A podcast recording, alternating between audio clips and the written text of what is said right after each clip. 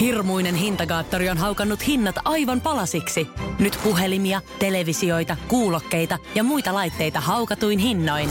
Niin kotiin kuin yrityksille. Elisan myymälöistä ja osoitteesta elisa.fi. Sumuinen lauantajaamu aukeaa kylmänä ja kosteana suomalaisessa entisessä teollisuuskaupungissa. Tuuli on pureva ja kaivautuu kelin nähden liian ohen päällystakin läpi. Eilinen ikuyhtyön keikka Winstonissa jyskyttää ohimoissa ja suussa maistuu kolmatta päivää käviksellä lojonut nahkiaiskerpun käärepaperi. Pasi nostaa kauluksensa pystyyn ja painaa sängellä olevan leukansa syvemmälle takin uumeniin. Helvetti, ain tuulee. Pohtii reilu nelikymppinen mies katsoessaan tennareidensa halkovan punertavaa kivilaattaa jalkojensa alla. Lokakuu on synkkää aikaa. Syksy on loppunut, mutta talvi ei ole vielä alkanut. Puut ovat lehdettömiä ja koko kaupunki hehkuu harmautta. Naamabaari on kiinni ja yksinäinen Maire notkuu penkillä vain puluja seurannaan. Hieman jo karanneen hiusrajan sivuilla krapulainen jyskytys voimistuu joka askeleella. Jotain on tehtävä. Jussikan terassin värikkäät tuolit on kerätty pois. Petras Cafeen terassinaitaan nojaava koirakylttikin näyttää apealta. Messinkisen kahvan kosketus tuntuu kädessä jäätävältä. Hieman ruostuneen raudan haju tarttuu varmasti kämmeneen. Jussikan alakerran hevosenkengän tunnelma ei nyt ole hilpeämmästä päästä tähän aikaan päivästä. Kello lyö yhtä toista ja paikalle kuka sitten mistäkin saapuneet ihmiset tuijottavat eteensä lasittuneen katsein. Eihän paikka mikään riemuliiteri ole, mutta jotain tuntuu tapahtuneen. Iso karhu. Puisen kulahtaneen tiskin takana seisovan myyjän ilme ei ole tulkittavissa. Niin siis saako sen oluen? Valitettavasti karhu on loppunut. Mitenkä niin loppunut? Tivaa naiselta. Pulssi tuntuu voimakkaalta hieman nihkeässä kaulassa ja myyjä varmasti huomaa kiihtyneen olotillani. Karhu on loppunut. Keravalla on sattunut onnettomuus ja kaupungin vesi on saastunut ja näin ollen karhun valmistus ei ole ollut mahdollista enää viimeisen kahdeksan vuoteen. Epäusko valtaa mielen. Oliko perjantain annos sen verran vahva, että todellisuuden taju on yhtä kaukoinen ajatus kuin Hässiä viimeinen mestaruus? Hanassa on raumalaispanimo uutuutta, joka valittu vuoden parhaaksi olueksi kolmetta kertaa peräkkäin. Raumalaista olutta. Sitä helvetin kurain kurkkuni ole alas kaatamassa. En vaikka ilmaiseksi saisi. Rautainen ovi laittaa vastaan tuulenpuuskan painaessa ripaa kovemmin vasten karmia. Ovi avautuu lopulta. Raumalaista olutta. Valkoinen lihapiirakkakoju on paikoillaan kauppatorin parlamenttivatsaan kupeessa. Nälkä kurnii matkalaisen vatsassa. Hieman hontelusta olosta riippumatta ja askel rahautuu kioskin eteen. Luukko aukeaa kirskahtain. Voisihan sen kiskon joskus puhdistaa katupölystä, niin luistaisi paremmin. Nostan katseeni. Mitä saisi olla? Kuka on tämä myyjä? Väkisinkin kasvot vaikuttaa jokseenkin tutuilta. Mies on vanha. Veikkaisin yli 90.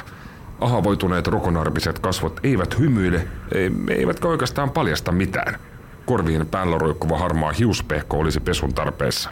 Kynsien leikkauksesta puhumattakaan. Pienen kopin sisäseinät on koristeltu jo parhaimmat päivät nähneillä keikkajulisteilla. Kulmistaan hapertuneet ja taittuneet, kellastuneella teipillä seinässä kiinni olevat paperit kertovat kiertueesta. Otatko jotain? No otan. Piirakan. Kumarassa seisova vanhus kääntyy kaivain voipaperin, jonka väliin sujauttaa piirakan. Sopiiko kysyä? Lause jää kesken miehen tokaistessa. Joo, totta. En saanut elämältä kaikkea. Eikä aamut ole mitään rakkaustarina. Lähinnä eturauhasvaivaa ja näiden rasvapallojen vääntämistä, vaikka reuma runtelee nivelet vinoon. Mitä helvettiä? Pepe Vilperi myy lihapiirakoita Porin torilla. Piirakassa ei sinänsä ollut mitään vikaa, mutta entisen iskelmätähden pesti aiheutti hämmennystä. 11.50 torin lavan kellossa. Nolla väpätti digitaalisessa taulussa. Hurmoksessa eilisillan tanssineen porilaismiehen olo koheni hieman nautitusta elintarvikkeesta, mutta suolainen ape aiheutti yhä kasvavan janon. Lähes Aution torin poikki halkoessaan matkaajan mieleen hiippiä ajatus, että kaikki ei ole edelleenkään kohdallaan. Kyllä lauantaina pitäisi tähän aikaan päivästä keskustassa olla enemmän ihmisiä ja vilinää. Näkö oli tällä hetkellä kuin jatsien jälkeinen maanantai 90-luvulla. Ei mitään, eikä ketään. Torikeskuksen palvelut olivat kiinni. Hampurilaisen ravintola oli pimeänä. Sisään kurkistaessa pöytien päällä oli selvästi pölyä. Naapurin kioskissa ei ensisilmäyksellä ole ollut toimintaa hetkeen.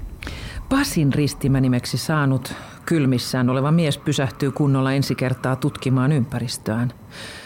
Torin ympäristö ei ole koskaan huumannut kauneudellaan, mutta tänään se oli synkkä, kuin toivo olisi menetetty. Harmaat 50-60-luvun betonilaatikot tuijottivat kaikilla ikkunoillaan tyhjyyteen. Tunnelma oli kolkko.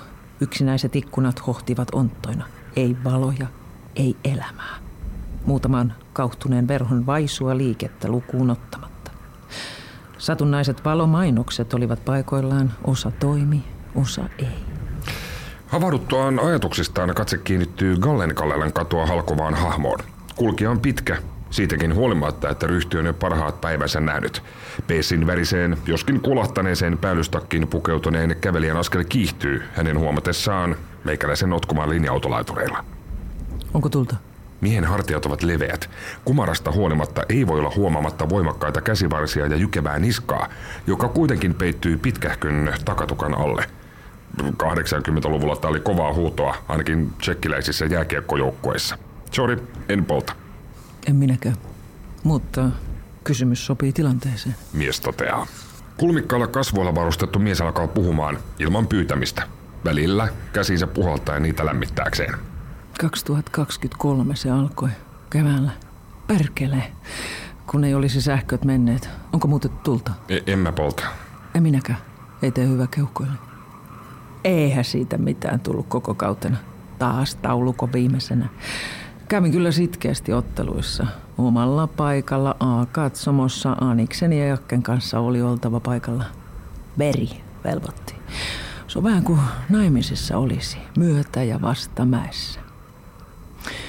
Kattojärjestö päätti avata 15 joukkueen hyvän systeemin ja paniikki oli yhtä kuuma kuin Amadon Barcelona possu. Ei muuten pysty tuntiin syömään. Totta. Ne helvetin helsinkiläiset narrit halusi mukaan. Rahalla saa ja hevosella pääsee. Oudon kulkijan puhallellissa isoihin kourinsa mietin, että mahtoikohan kaverilla olla ihan kaikki, kaikki kotona. Lamppu paloi, mutta tupa oli tyhjä. Mies puhui ensi keväästä, kun siitä olisi vuosia aikaa. Korvia halkova ääni rikkoo hiljaisuuden. Mikä tuo on? Mikä? Ah, tuo, sireeni.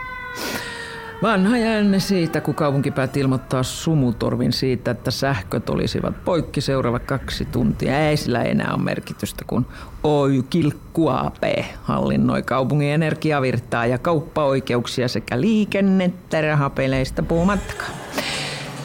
Se ketku veti töpselin irti seinästä juuri ratkaisevalla hetkellä. Joensuu yksin läpi, pelikellossa 46 sekuntia jäljellä varma paikka, katsomo ja koko halli pimeäksi. Tumman puhuma hahmo kertoo, kuinka kansan silmissä sumeni ja sirkus oli valmis, kun kiekko lipui ohi maalin ja porilaisjoukkoja tippui divariin. Areenan täytti itkemien lasten äänet. Nuijahuudot sekoittuivat miesten karjuntaan ja nakkimukit saivat kyytiä. Istuimet eivät kestäneet raivaavan kiekkokansan tunteita ja lensivät lopulta sokkona heitettyinä mikä mihinkin. Mitä ihmettä tämä kaveri nyt puhuu? Kausi on kesken, vaikka nyt paremminkin olisi voinut mennä. Selkeästi kaveri hoorailee, eikä ole millään tavalla todellisuudessa kiinni. Siitä se kaikki alkoi. Porilaiset ei sulattaneet tätä ja nousi parrikaadeille. Muista itsekin heiluttaneeni panderolli ja Junneliuksen palatsi edessä, juuri kun raatihuoneen puiston puut olivat silmulla. Läntisen Ismon kanssa siinä yhteen ääneen huudettiin iskulauseita. Luukkone takas, luukkone takas, luukkone. Läntinen houraili vielä kuopatusta palloiluhallista, se on turhaa. Jykevän tarinan kertoja mukaan loppusyksyn 22 kaupunginjohtajan valinta oli piilossa sykkivää bensiiniä keväällä roihahtavalle tuhoisalle nuotiolle. Kaupunginjohtajan pestistä kisasivat kolme henkilöä. Krista Kiuru, Laurit, Kilkku ja Inna. Valtuuston äänestyksessä marraskuun puolenvälin paikkeilla kaikki saavat 19 ääntä. 59 valtuutetusta kaksi oli poissa. Jaakko Jäntti oli uimassa Reposaareen ja Samsa Kataja valmiina Villa Londonissa lämmittämässä saunaa väsyneelle uimarille. Tasaäänistä johtuen valtuusto ja ehdokkaat päätyivät ratkaisuun, jossa kaupunginjohtajan valta jaetaan kolmen kesken tasavertaisesti. Kiuru ottaa vastuulleen sosiaali- ja terveysasiat, kilkku energiapolitiikan ja elinkeinon. Inna, johon ei kauheasti luotettu vilkkaan työhistoriansa vuoksi, sai huolehtia ympäristöstä. Päätös johti lopulta katastrofiin. Siitä on nyt viisi vuotta, kun kaupungin eliitti päätyi lopulta pitämään salamyhkäisiä peijaisia entiseen hotelli Otavaan, johon Kilkku oli rakentanut itselleen ja kultiksi nousseille seuraajilleen yltäkylläisyyden palatsin. 500 euron seteleistä rakennetulta istuimeltaan kilkku sääteli kaupungin energiavarantoja pakottaen työväen turvautumaan kynttilöiden loisteeseen. Kiuru tanssi maskinaamallaan pitkin raatihuoneen käytäviä nauraen, välillä tikahtuen omaan lähes saatanalliseen ilkkumisensa. Raatihuoneen kellaritiloissa punaisiin kaapuihin pukeutuneet lahkolaiset toistelevat perusturvan ohjeita rokotuksista ja ajanvarauksesta matanalla hyminällä – Kanttori romppainen polki pölyistä urkoharmonia tiilikellarin holvin alla antaen tahdin kuoron soinnille. Lauri Innan muhkea hallintokortteli rakentui Keskon entisen noototukun tilalle, Satakunnan kadun varrelle. Inna oli kutsunut omaan viisasten pöytäänsä tuttuani Sastamalan punkalaituminen Salon hallinnoista, joille hän lupasi maat ja mannut Suomen onnellisimmasta kaupungista. Kirjuniluodosta Vammalassa syntynyt maisteri rakensi itselleen golfkentän. Onko tulta? En polta. En minäkään. Kaikki hyvä. Pakko jatkaa matkaa. Nopeasti alkaneen sateen piiskaama asfaltti tummui kosteudesta. Iso musta hahmo poistui. Hän kääntyi kuitenkin katsomaan taakseen. Vilkaisi olan yli. Kuin merkiksi ja epäuskon karkoittamiseksi. Hän nyökkäsi. Todellisuuden rajamailla ajelehtiva kulkija havahtuu märän sanomalehden läiskähtäessä vasten kasvoja tuulen voimasta. Lehden sivallus kirpaisee. Uusi lehti poskeen. Mitä helvettiä? Mistä näitä riittää? Herää. Pasi luulee kuulevansa omia. Puhuiko joku hänelle? Nyt sitten simmu auki ja hiop. Ajatus kirkastuu poskipään hieman kuumottaessa edelleen märältä rätiltä tuntuneen iskun voimasta. Pasi, nyt ylös. Ei tällä saa nukkua. Mies havahtuu paremmin. Märkä tiskirätti kädessään edessä seisoo tuttu haamo.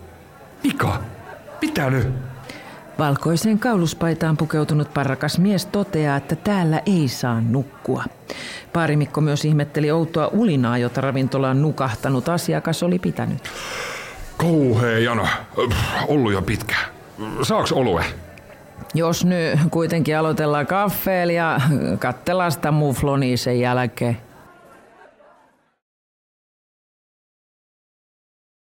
On yksi pieni juttu, joka keikkuu Ikean myyntitilastojen kärjessä vuodesta toiseen. Se on Ikeaa parhaimmillaan, sillä se antaa jokaiselle tilaisuuden nauttia hyvästä designista edullisesti.